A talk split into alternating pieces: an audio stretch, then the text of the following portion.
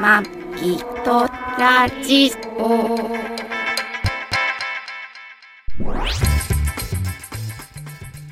ご機嫌いかがですか？マギとラジオ第678回、マギです。2023年5月の7日配信トラニーです。この番組はシーサーブログ、ポッドキャストアプリ、YouTube で配信しております。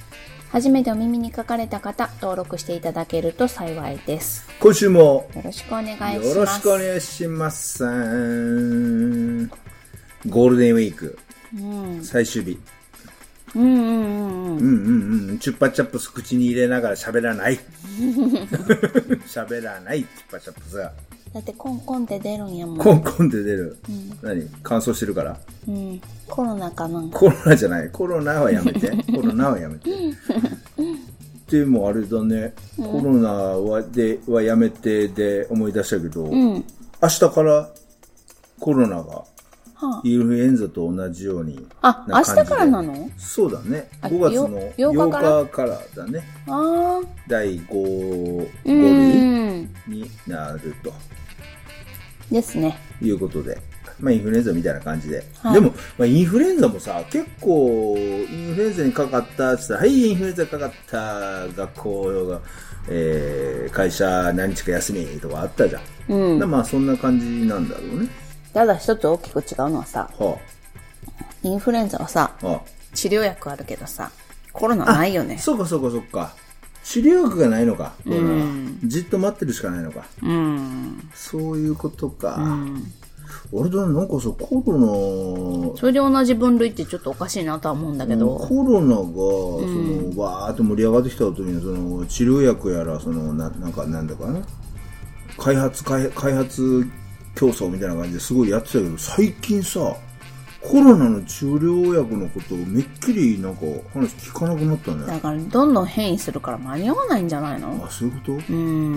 ーでも、インフルエンザもだって変異していって変異してる。でもそれ以上に間に合わないんでしょ？結局。そうなんだ。うんまあね、あの、開発されてる方は多分、死に物狂いで開発されてると思うけど、なかなかその辺、厄介なんかな？うん。うん、だと思う。なのか。うん。それが大きく違うような気がする。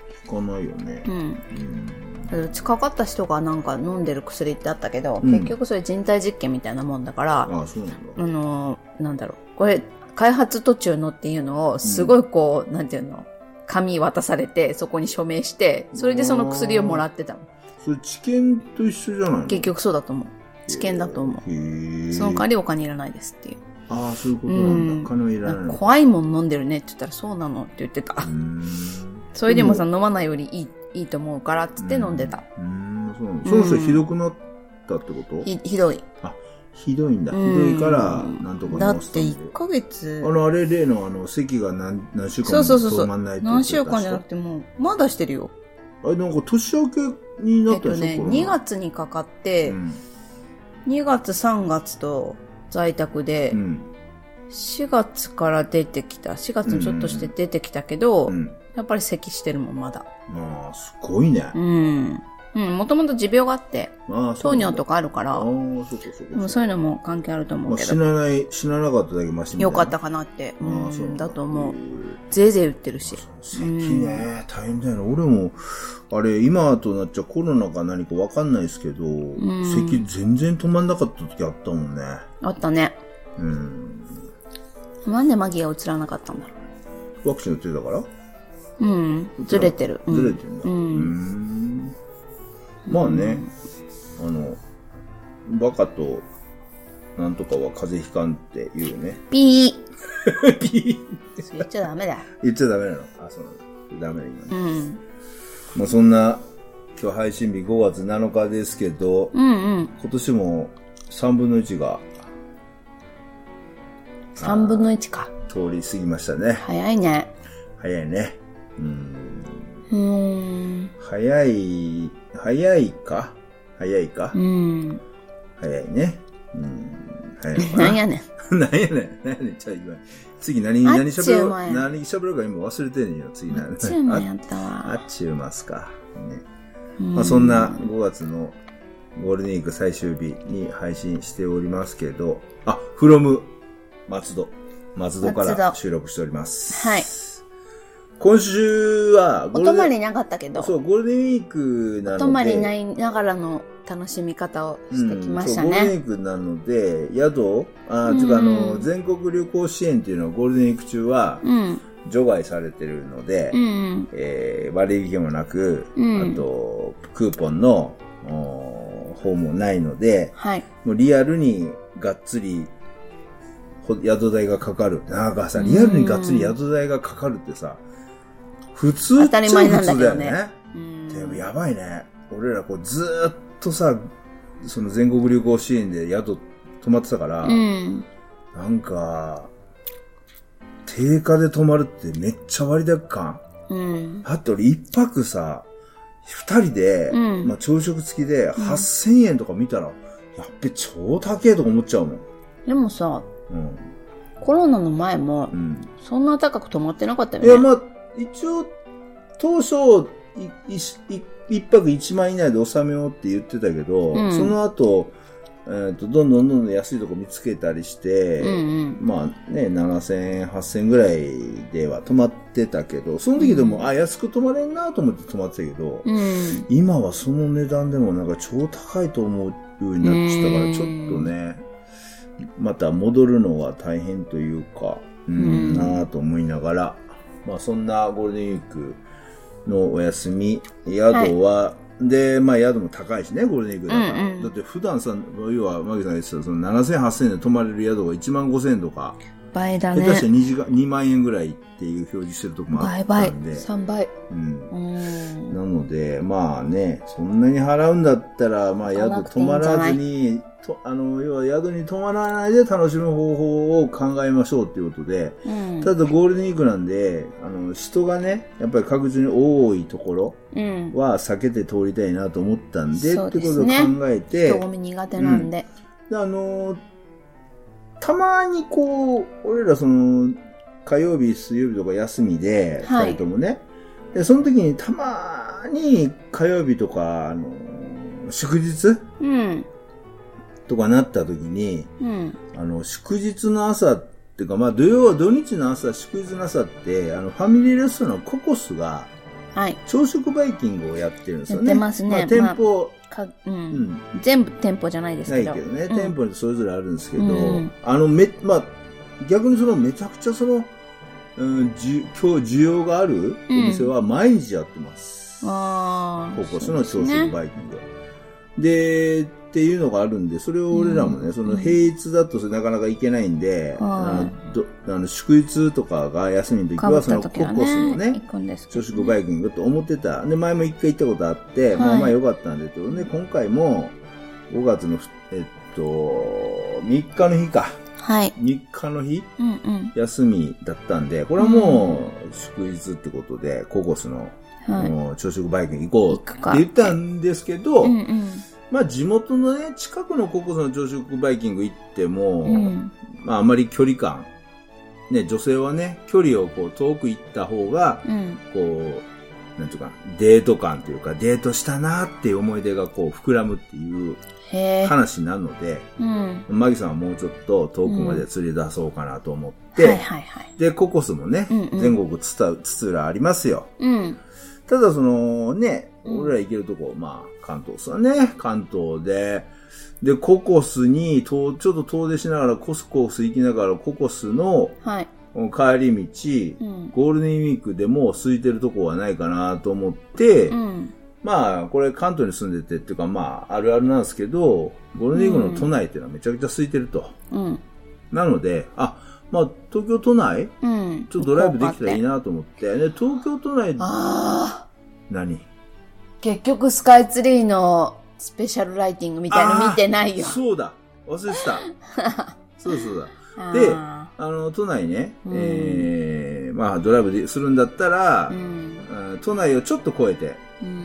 えー川崎、うん。川崎のここ、あの、都内もまあココスあるんですけど、んあの、川崎の方のね、ココス見つけて、うん。で、川崎のココス。で、そこのココスは、うん毎日やってるんですよね、朝食うバイキング。ーん。なので、まあ、かなり人気あるな、あるとこなんだなと思いながら、はあで、川崎のココス行ってまいりました。はいはいはい。ね。ただあれだね。は客層が。痛かったね。うん。あやっぱ、なんか違かった。やっぱりその辺の住んでる人の質とかもあんのかな。あるんじゃない？あーなんか痛いの結構いたうね。ん川崎のココスはね。松戸のココスはもうちょっとマシだったんで、うん。もうちょっと期待していったんですけど、なんか、ちょっとまあ言い方、誤解を恐れず言うと、なんか配給のご飯食べてる人たちみたいな感うじんね。だったね。うん。品揃えもあんまりだった。今あんまりだったね、ちょっとね。湯葉入り味噌汁は美味しかった。ああ、美味しかったけどね、湯葉入りのむしろはね。うんまあそんな感じでココスで、ま、まあ、うん軽く、まあ、朝食食べて、はい。で、その後ココスからね、川崎なんで、川崎から、俺前からちょっとね、やってみたいなと思ってたのが、あの、川崎の、おまあ、キングスカイフロント東京レイホテルっていうのは、たまだ、その前に、はい、なんですか？美味しいパン屋さん見つけた。あ、そうだね。で、全然、あかん、あの、予定しなかったんですけど、マギさんが Google マップで、うん。まあ、あの、俺がまあ、どっか行く場所を探して、そこに行くって言ったら、大体マギさんそこで、周りのパン屋さんを探すんだよね。そう。で、その、探したところの、めっちゃそのココスの近くうに、んパン屋目と。鼻の先ぐらいに、そう、ねリトルフォレストベーカリーっていう、リドルフォレストベーカリー。普通に言って、パン屋さんがあって、そうそう、行って連れてってもらって行ったら、うん。めっちゃ良かった。お店の雰囲気とか、店の雰囲気、うん、すごい好き、気に入って。気に入った。ほう。味は？と、味も良かった。美味しかった。私の好きなもちもちの生地だって。あ、そこの、そこの、そのパン屋のちょっと話聞かしてよ。パン屋の話？話聞かしてよ。レジにね、お母さんがいてう、ん。息子さん夫婦がうん。パンをさん、あ、パン屋さんをや、始めたんだって。あはいはい。で奥さんがあの、息子さんのその奥さんがん店とかの店内の装飾をやっててう、ん。で、まあ息子さんはいろんなこう有名なパン屋さんで修行して。それからこう開業したみたいなんだけど、あ開業開業した夫婦みたいだけどでなんかまあ夢持ってたんだろうね。いつかうはんだろうね。パン屋を開きたいみたいな感じで。そうそう。で、お母さんがお手伝いでレジをしてるんだけど、うんうんまあ、なんかその、どういうんだろうな。感じがさ、すごくこう、あったかい。まあ、お母さんの人柄だろうね。うんすごくいいなと思って話しててう、んいいなと思って。もうい一旦、あの、会計を終えたんですけど、うんもう私もいろんなこう、食パンをね、外で食べてるけどってそのお母さんが言うのねお母さ。ん曰くね。あの、身内だから言うんじゃないけど、ううんちの息子の作る食パンが、本当にピカイチで美味しくってって言われて、まあ、マギさんその時点ではパンはうん。食パン買ってなかった買ってなかった。気になりつつ、うん。まあ買ってなかったんですよ。あんまり食パンって食べないんで、小麦が100%うん。入ってるので、うん。一応小麦を抜いてるグルテンフリーな生活を目指してるので、目指してるのね。目指してる。抜いてはないけそう。あの、どね。うん、完璧には抜いてないけど、うん。なるべくあの取らないようにしてるんで、うん。だから小麦使ってるから買ってなかったんですけど、うん。本当におすすめって言われて、うん。そそのまあ自分、あのお母さんが。お母さんから、息子のことを言うよく言うもんわでけじゃないけど。本当におすすめなんですって。この店の中で、どれの、どのパンを一番勧めるかって言われたら、やっぱり食パンなんですって言われて、うん。そっかと思って、じゃあお母さん買うわつって、最後にはいはい買いました。うんうんで、まあ、他の惣菜パンとかも買ったんですけど、んえーと惣菜パンから食べたんだけどさ、うんまあ生地がもっちもちで、そうだね、あそこは本当に。めちゃめちゃ美味しかった。私、まあ、あそう、好き嫌いあると思うけど、私もちもちなの結構、お餅とかも好きだから、そのもちもちの食感が好きでう、ん。すごく美味しくって。うん。で、まあ、今朝ね、な日にち経って食パン食べたけど、食パンも、とりあえず生でうん。焼かずに食べてほしいって言われたから、うん。まだ焼いたのは食べてないけど、うん。生で食べたけど、小麦の匂いが本当にいい匂いしたし、うん。もう本当もちもちで、びっくりしちゃって、あの、生、今さ、最近ちょっと下火になってきたけど、うん一時期生食パンってめっちゃブームでブワー広がったじゃん。いっぱい今でもいろいろある。あるよね。生食野上パンもとかさよく言うよね。あの、生で食べてっていう。うん、とりあえず食べて、それから焼いて食べて。っていうね。その感じだようね。ん。うんでも私もいろいろ食べたけど、そこの高いところなんでか。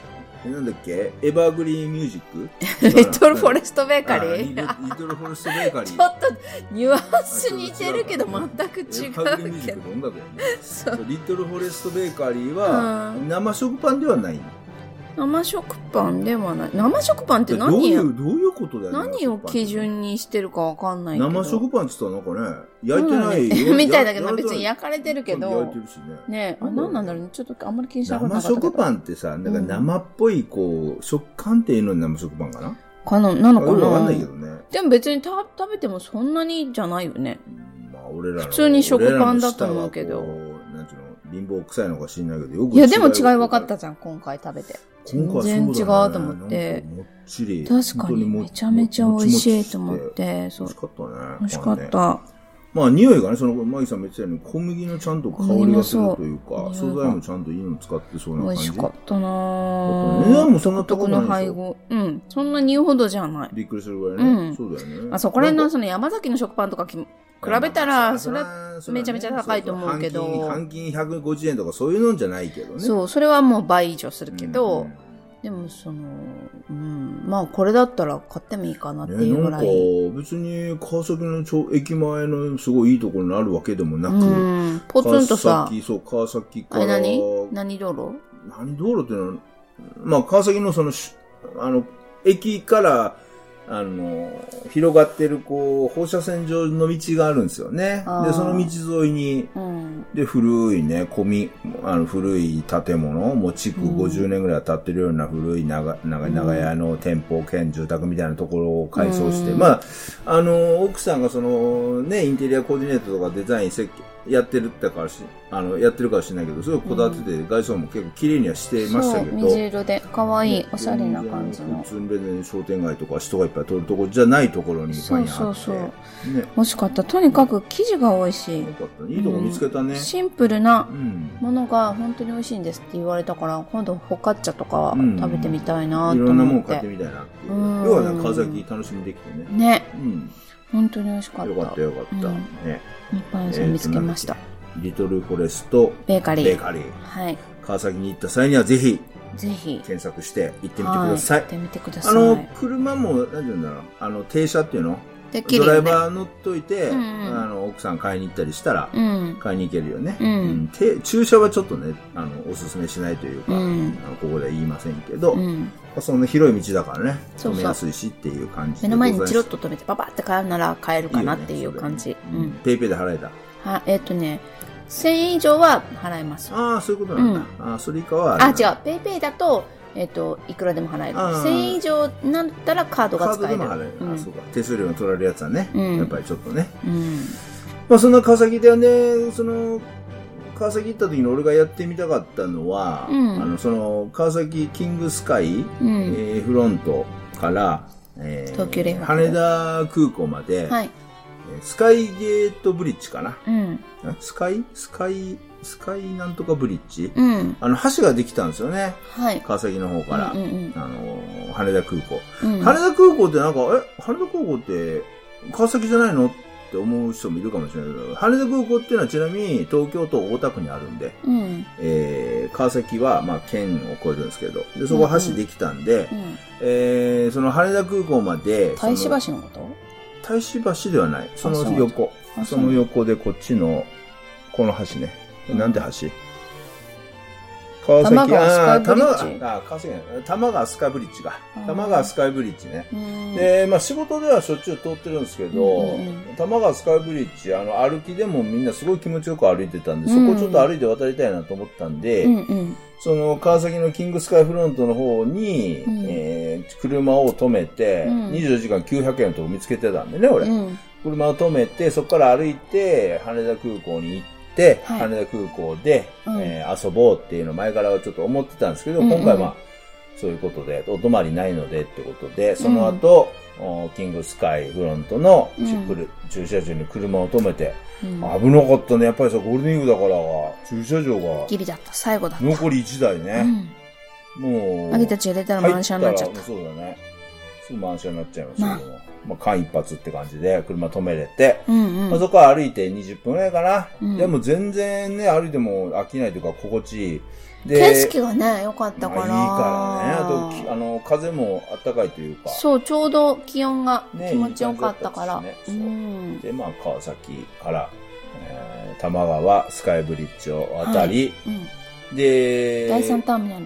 ね、あの、羽田空港ってもともと第一第二ターミナルと、あと国際線ターミナルっていうのがうん、ちょっと離れたとこあったんですけど、そのはい国際線ターミナルっていう名称が、うん。第三ターミナルっていう名称に変わってあ、ー第そう三ターミナルがすっごい再開発で、すうんっごい綺麗に大きくなっているっていうのは、まあ、旗から見てて思ってたんですけど。今回行ってみたら、まあ、すごかったね。綺麗かった。綺麗かったね。うん。で、あのー最近までコロナ禍で、その飛行機の、その、要は第三ターミナルって作って、いや、さあできた、これからだっていう時にコロナ禍になっちゃって、うん。でも閑散としてたんだよね。うん。結局作った箱も作ったけど、全然飛行機飛んでないし、そうそうそう。うん。で、住友不動産グループうんが作ってるビラフォンテーヌっていうホテルもうんでっかいの作ってたんですけど、もうずーっと開業してなくて、うん。えーまあ観光鳥というか、まあね、飛行機飛んでないからね。全然あれですけど、ようやくこの何ヶ月間で人が戻ったり、あと国際線がまあどんどん増えてきたってことでで、すね。どんどんどんどんその第三ターミナルがすごい、まあ人がこう寄ってきた感じの時の俺らもその満を持してというか、はい。入ったんで、はい。まあ、まあ一応人混み避けようと思って出かけたんですけど、うんまあなかなか人はすごかったね。いたね。まあそんな、その、選べば、場所、道っていうかね、行くとこ選べば、そうあのねそんな全体がすごく混んでるってわけではないけど。ぐちゃぐちゃうんなかったんですそうそう。けど、ね。で、第三ターミナル最初行って、うんうんで、まあ、プラプラして、はい。で、まあ、こんな感じかなって言って、まあ、しでよよくわかんなかったんでね、どれぐらい全貌がね。うんで、そのまま第一ターミナル行って、はいあの、第三から第一ターミナルもちろん連絡、うん。無料連絡バスがあるんで、はいで、第一ターミナルバンバン来るからね。バンバン来るから。うん。で、俺らせ、えっ、と、いつだっけ？えっ、と、先月か。うん。函館行った時は、函館まで行ってない。函館じゃないわ。函館は来週だ。来来週だ。あの、宮宮崎崎行った時は、はいえー羽田空港の第二ターミナルからうんうんアナ乗ったんで、うん第二ターミナルは行ったんですけど、うん。第一ターミナルね、うんあの、まあ行ってなかったんで、今回第一ターミナルということで行って、はい。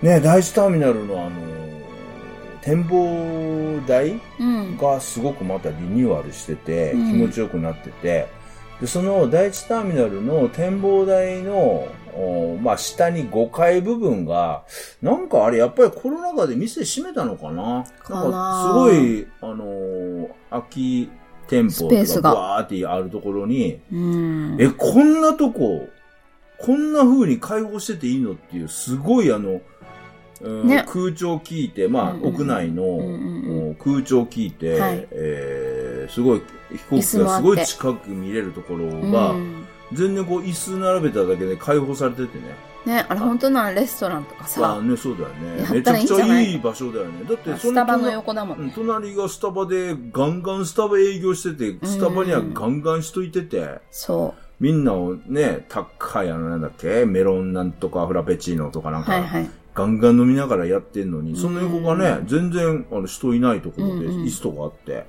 で、そこが飛行機超見えたんで、うんまあ俺ミニスタで何本か動画と上げましたけど、はい。で、そこでね、ずっといたね。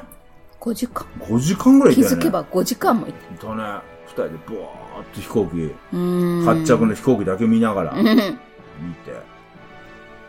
ね。で、まあ、あの、うん要は朝からココスでバイキング食ってるんで、うんもう腹は満タンで食欲満たされてるし、うん。でもお茶とかコーヒーは持って行ってたんで、はいそれにちびちび飲みながらん5時間ぐらい飛行機見てて、うんあれゆっくりできたね。ね。あれ穴場だね。気づいたら5時間経ってたね立。ってたね。そう。もうそんなん経ってんだって言ったもんうんね。そうそうそううそう。ん。で、ああ、まあ、それ、ああ、もうそれ時間経ったから、じゃあ、ちょっと下、第一ターミナルのちょっと下見るっつって、うん。で、ショッピング街の方行ったら、うもう、ん。あの、飛行機から降りた人が、わんさかいて、大だやばいね。うと。ん。この空間やばいってことで。そう、夕飯食べていこうかって言ったけど、そんなところじゃなかったかったねめちゃめちゃ並んでたしそうそう。まあね、ゴールデンウィークだから当然ね。ですけど、まあうん完全でコロナもね、もうコロナ禍で、もうでもすごい人が戻ってきてるってことなんで、そうですね。やばいってことで、これじゃ逃げろー、逃げろーって言って、うんで、連絡バス、連絡バスもまあまあ混んでましたけど、連絡バスで第三ターミナル戻りの、はい。で、第3ターミナル戻って、で、第3ターミナル見たら、うん。まあ、最初俺もちょっとし、下調べそんなしなかったんで、うん。まあなんか、まあ第3ターミナルも確かにこう飛行機がやっぱり着陸してたんで、外国人観光客とかすごいいてて、うんうわ、こっちも人いっぱいだーってことで、うん。もうちょっと逃げようみたいなこと言ってたんですけど、第3ターミナルも展望台があるはい。し、あったんで、で、そっち行ってみようっつって、うん第3ターミナルの展望台の行ったんだよね。だ。そしたら第3ターミナルもめっちゃき綺麗な展望台できてて、うん。ね。第2ターミナルのその俺らも空調聞いて窓がある空調聞いたとこも良かったけど、うん第3ターミナルから見る景色がまたあの、空港第1ターミナル、第2ターミナルとか、その辺の周りの飛行機を見ながら、その奥に東京都心のビル群、スカイツリー。とか見えたりして、その景色がものすごい摩天楼な感じで、うん。よくて海も見えるじゃん。海も見えたしね。うんかあとコン何コンテナの、コンテナヤードも見れたしね。うん。あとは、スゲートブリッジも見えたし、うんうんだからすごい景色良くて、やっぱりここさ、見るとこいっぱいあ新しく作ったから設計もちゃんとしてるなって感じで、うん。まあ、楽しんで、うん。では、あの、景色楽しんで。で、はいでもね、結構、まあ、長い間、朝、まあ、早く出て、そのままココス行って、まあ、その、4時、4時に出たんだよ。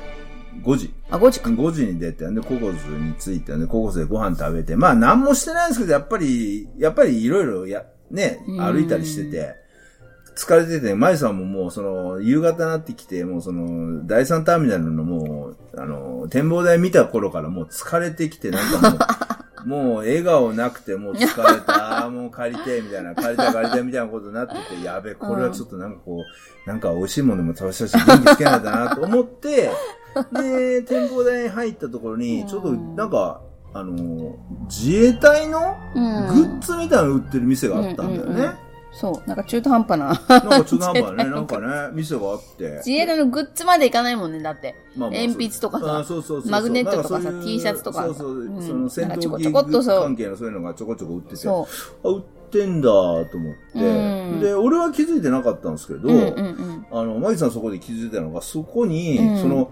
えー自衛隊のはい戦闘機にうん元乗ってたパイロットはいがいたんだよね。そう。で、いますって言って、うん。まあ、あの、声かけてくださいねって外に書いてあって、うん。あ、そういうの書いてあった書いてあったのねその人の本人の写真と、あったんだけど、で、中に一人男性がいたのよ。うん。でも、同じ人かなと思って、うん。その、写真はやっぱ戦闘機に乗ってるその制服の感じだし、まあはいはいはい。はい。でその店に行ったのはスーツっていうかさ、ジャケット着てた、うん。まあ、爽やかな、うん。お兄さんだったし、うん一緒の人かなって思いながら、私は顔チラチラチラチラ見ながら、本当にこの人かなと思って、全然こうすごいいかつい感じじゃなかったからが,、うんがっちりした体型とかでもなかったじゃん。うんスラッとま背の高い。イケメンでね。高青年っていう感じだったから。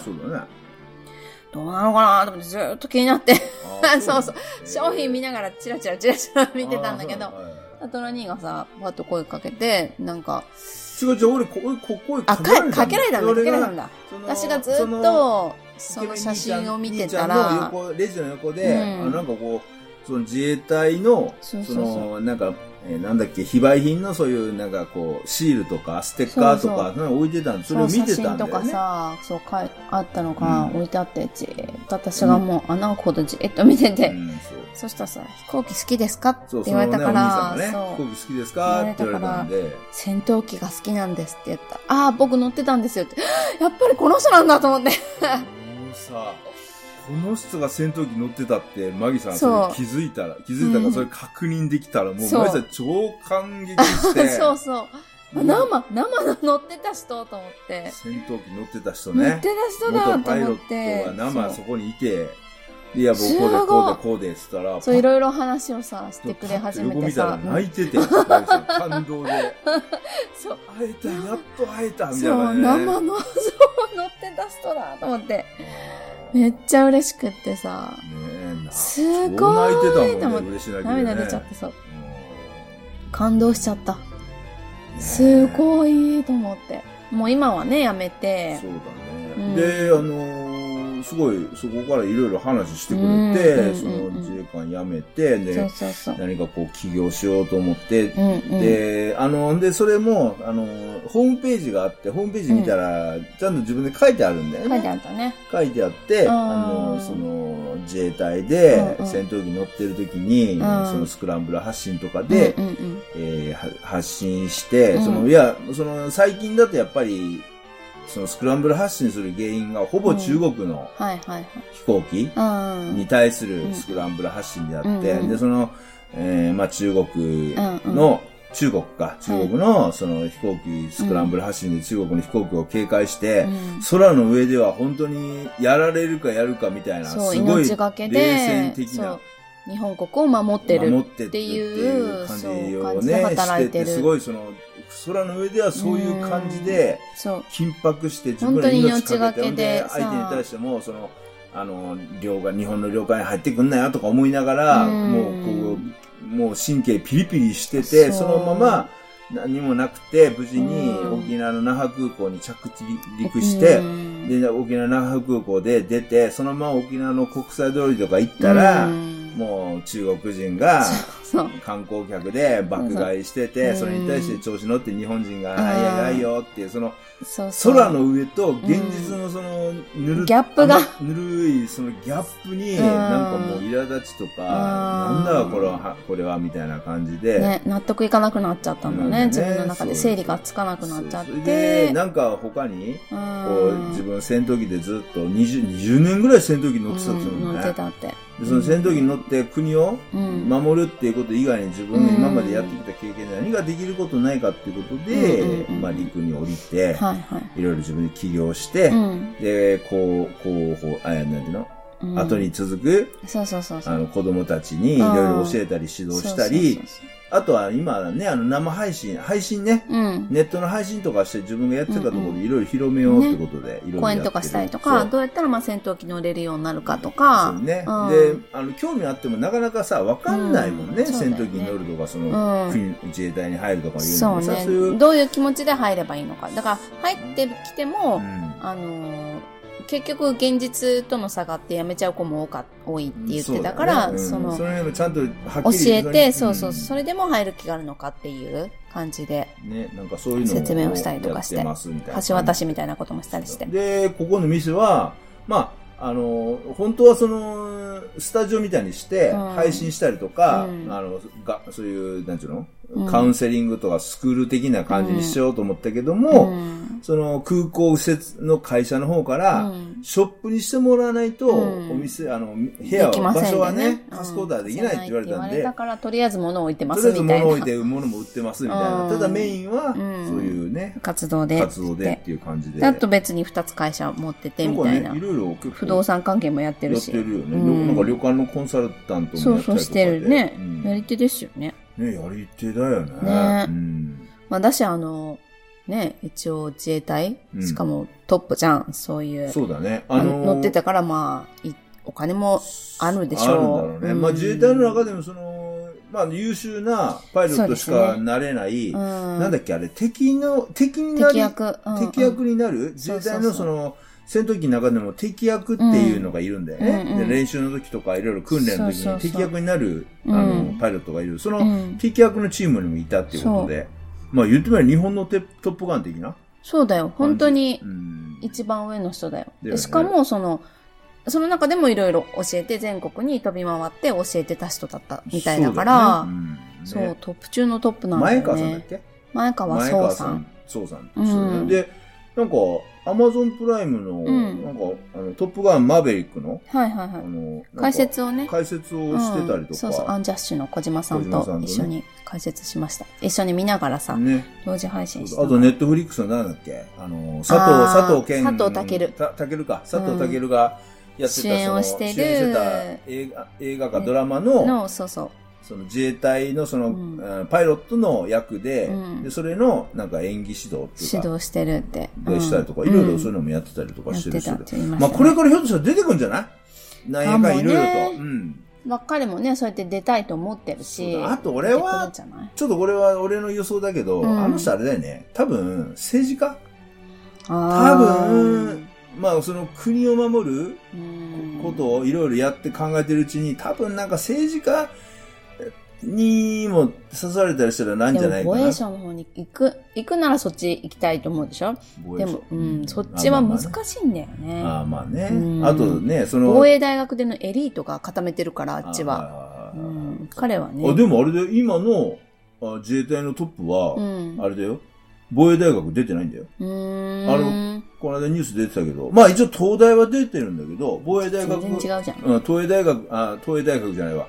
防衛大学？うん。だって東大の方が上だもん。まあそうだけど、防衛大学でじゃない人が初めて、あの、幕僚長っていうの？うん。幕僚長？幕僚、幕、幕僚幕僚長。になったんだよね。へーまあね、そんな感じで、そういうすごい、マギさん的にはもう超感動の人と出会えた。で、あの、今その、まあ、そんなにやっぱり人が来ないんで、その人も、その前川さんも、そこのお店、あの、週末と祝日しかやってないんだよね。やってないって土言ってた。日と祝日しかやってない。うん。だから俺、たまたま今回さ、祝そう日に行ったからだ。って店カスに行ったって会えないんだもんね。そう。だよね、空いてたから、ただ平日俺はいつも行くときは行ったって店閉まってるような状態？そだから、たまたまが。会うべきしたって感じ？う。ねだからひょっとしたらマギさんあれじゃないの例えばネットで繋がったらさ、ちょっと仕事手伝手伝ってとか言われて、なんかやるかもしれないね。いや、やんないよ。やんないの？やんないの？ねだってあの人たちは土日じゃん。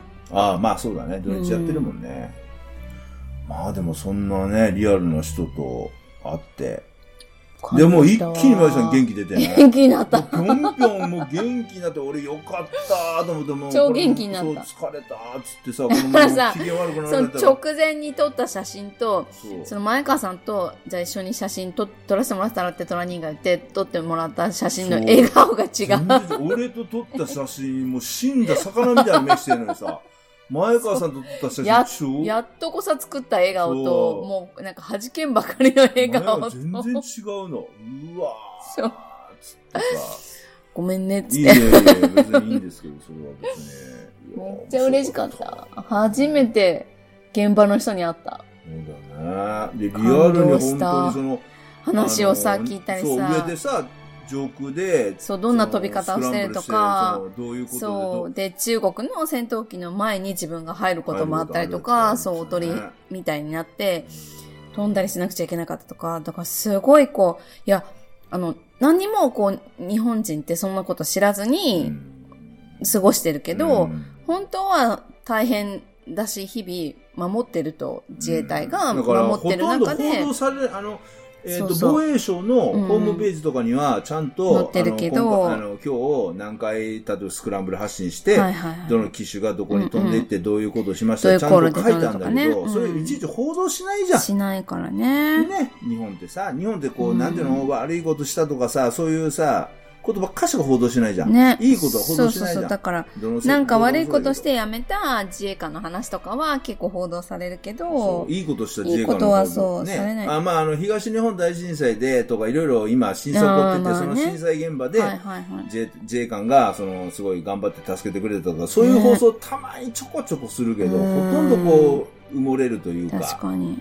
いう感じだ。だからまあ、その、ね。震災とかで救助活動してる自衛官うん。もうそれはすごいけすごど、いけど。その本来の自衛隊がやってる、その、いわゆる命がけで、敵うん。あの、まあ、敵国っていうか、その、他の国とのね。諸外国の、そういうちょっとこう、なんつうの？牽制したり良とかさ、くない。行動とかを威嚇したり、あとはその、要はその、すなんていうの？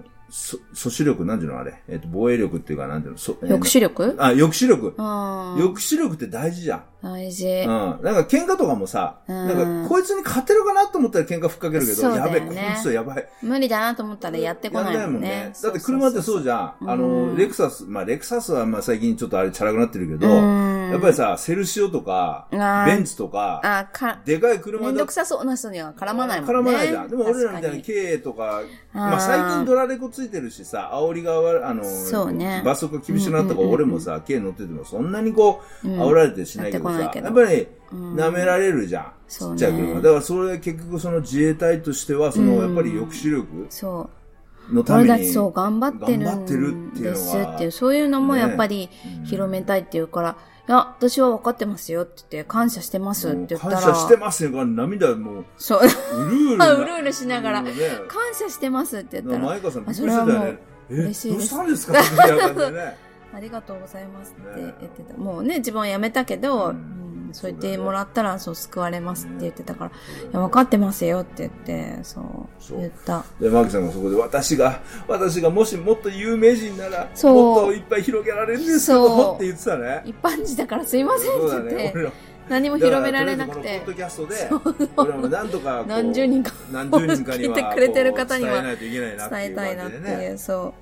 日々守られてるっていうのをね。ね、そうだよね。うん。こうやって平和に暮らせてるのはさ、やっぱり自衛隊のおかげだってね年間そういうこう命がけのスクランブル発信が1000回以上、1000回以上。1日に3、4回？そう。はスクランブル発そう信。。だからその、勤務してる時は、本当にね、ずっと気がこう詰めてるわけだし、そうだよね。トイレとかご飯とかも、もう本当落ち着きない感じでやってるしそう、だよね。一回だけなんかテレビで見たことあるけど、うん。はいえ、本当に大変だなって思った。一回入ったらさ、はうん何時間かこう詰めて働くんだけい。ど、うんいや、もうそれだけでもストレスが溜まるわっていう。うんそうすぐに出出動だからね。そう、だって、まあ、救急、救急車とか消防署の隊員とかも、うんまあそういう。すごかったね。もう具体的な数字忘れちゃったけど、うんまあ、何してても、そのスクランブルって聞いたら、もうパッと用意して、もう戦闘機に乗って飛ぶまでが、本当に短いんだ2よ分。とか3分じゃなそうそう、すごいんだよ。そうだよね。そう。んすごくない？それってって思っそうだよてね。そんなにパッと切り替えられる自分がご飯食べてたとかう、ん。トイレ入ってたとか、だからトイレもままならないって言ってたもん。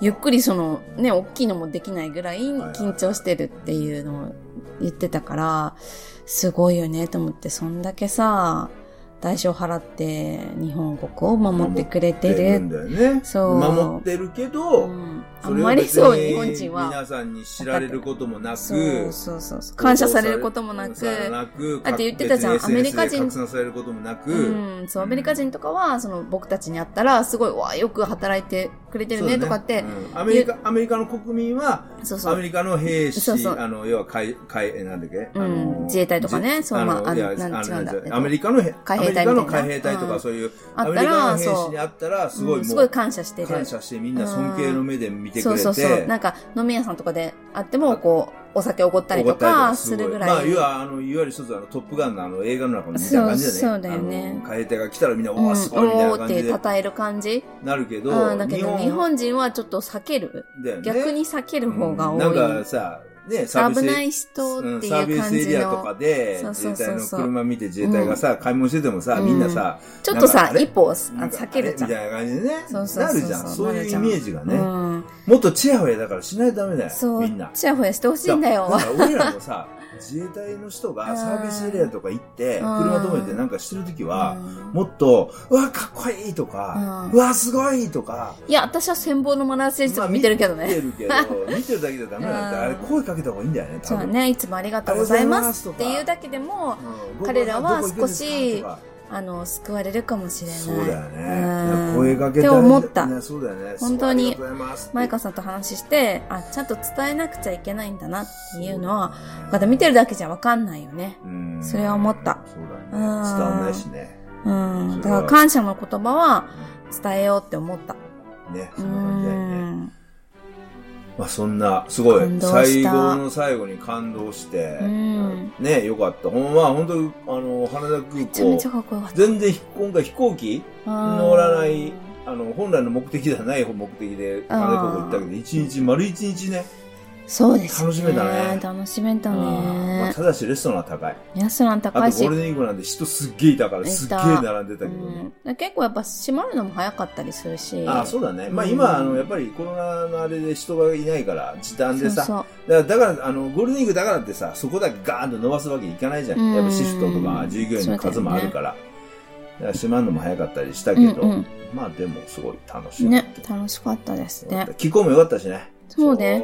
外でね、展望台で見ててもうん気。持ちよかったし、いい感じだったね。そうそう。めほちゃめちゃとんどお金気持ちよかっ使わずにた。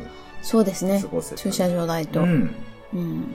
まあね、羽田空港の空港内はやっぱりすごい車混んでて、駐車場も混んでたからね。うん。あの、週末とか、あの、お盆ゴールデンウィークは羽田空港はと思う。車で行ったら大変なことになりますけど。そう。最後の最後になんか外人さんも助けたし。外人さん、ああ、そうだね。なんかすごい危ない交差点。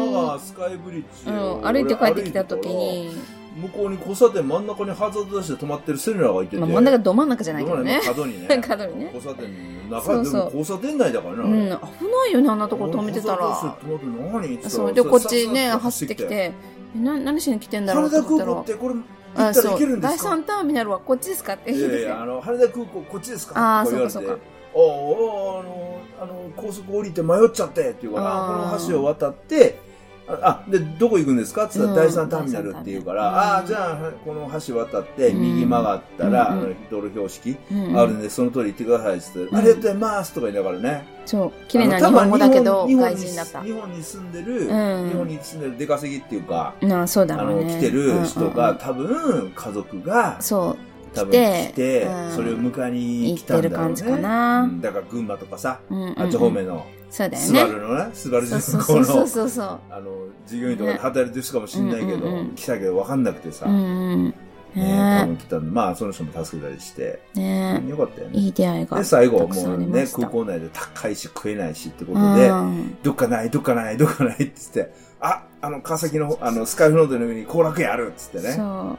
久しぶりに後楽園でラーメン食べた久しぶりに行ったね。でもその後楽園もめっちゃ混んでたよ。5組待ちぐらいだとびっくりしちゃった。感じもなんか変なやつ結構いたし。やっぱね、普段行かない人が動いてたりとかするから、うん。びっくりしましたね。まあでも楽しめて。楽しかったですねまあ。そんな感感じの。お泊まりなしのいい一日でした。いい一日、川崎からの羽田空港でした。はい。ね。そんな感動したね。まああの。いろいろね、ソーシャル、ソーシャルワーカーとか、あと自衛隊の方とか、うん。あと警察、うん。消防署の人とか、うんうんうん。あとはなんていうの、医療関係の人とか、うんうんいろいろ、こう、縁の下の力持ちというか、うん守っていただいている方に感謝しながら、そうです日々ね。ね、生きていきましょちゃんと伝えう。ていコロナ禍、きましょう。コロナ禍のね、第5類になっても、うん。その辺、感謝しなんがら。身近な人にも伝えてください。そうだね、うんそれでいきましょうね。家族にも何かしてくれたら、そうだね。ありがとうってちゃんと伝えないと伝わあ、そうだね。らないので。家族にもありがとうで感謝そう、も。ちろん一番身近な人にそうだね。うんうん伝わらないとねわかんない。言葉にしないと伝わらないから。そうだねうん。そうそう、ねやってくれて当たり前じゃないですよ。そうだね。うん。ほんと小さなことでも。そううだね。ん。洗い物してくれてもありがとう。お料理作ってもらってもありがとう。あいつありがとう言わないな。誰？あの、岡山息子。マギさんの弁当。全然私にでしょ？うんありがとうえ、でもトラニーにはごちそうさまあ、でした？一応ごちそうさまでしたって一応声をかけるけどうんでもなんか要所要所で言う。さ。あいつあれだよね。なんか、ずるいよね。なんか俺がさ、チューさんありがとう、マギさんありがとうっつって言っててさあいつさ、なんか全然さ、既読スルーだし、LINE も既読スルーだしさ、全然普段何もしないのにさ、うん。あの、ちょっとした、たまーにさ、うんすっごいさ、んあの、いい笑顔でさ、うんなんかお礼とか言うじゃん。うん。なんかそれがこう印象に残るでしょ？なんかこう、マギさん的には。なんか私普段冷たくされてるけど、私にあんまりお礼言わないのよ。トラニーに言うけど。まあまあ、でもマギさんにもたまに言うじゃ。うんで、それが嬉しいんでしょ？たあまに。んまり言わないあ、方言わないんだ。全然印象ないあい。つも礼言わないとダメだよね。言った方がいいとう。思う。も私そんな風にやってたかなとう、思って。まあ言わないと。それ、まあでもあれかもしれない。私、母との関係をずっと見てるから、ああ、そっか。うん、それがちょっと良くなかったのかもしれない。夫婦でありがとうとか伝えてたあれじゃ、あれじ。ゃ彼女できても逃げられるよ。あれじゃ。そうね。私もね。もっとこう、わかりやすい表現しないとね。しないね。と思うけどしないね本当に侍だからね。侍だね。言わない。言わないね。彼女できてもね。いや、でもまずできないっしょ。なんかだからね。大体、なんか相手から言われるんだって。でも付き合ってうんも、結局、相手からうん振られる。振られる。あ、そう 付き合ってみたら違う誰か、ラジオで誰か言ってたあ、そな。う。まあ、まあいいけど。うんよくあるパターンだねだパッと見さ、うまあいいんでしょうよ。ちゃんと仕事するし。あの、なんだろうな。一応思いやりとかさ、優しさとかはあるじゃん。うんでも、細かいこと言わないからうね。んやっぱそこって言ってもらいたいんじゃない？まあ女性ってやっぱ物足んなくなるよね、その辺ね。ううんぱ豆な男な方がモテると思う。そうだね。それはトラニーみたいね。ありがとうございます。はい。ほんとそうなってほしい3と思うけど。年目の浮気ぐらい。どういうこと？し しないです。しないです3。年目じゃないし。殺されるわ。もじゃあうそれ言うとさ、私の印象悪くなる。印象悪くない。でも殺されるでしょ、俺。え？殺すでしょどうか。相手の女殺すんでしょうん、なんかそれも嫌だよね。嫌だよねうんそれは自分の手は汚したくないね。汚さずにどうにかする。どうにかする。いやいや、それ大丈夫しないです。そんな、俺そんなバカじゃないんで、大丈夫です。はい。うん。はい。じゃあ、今週は、これでいいですか？はい。はい。じゃあ、今週はこの辺で、お相手は、マギとトラニーでした。ご愛聴感謝です。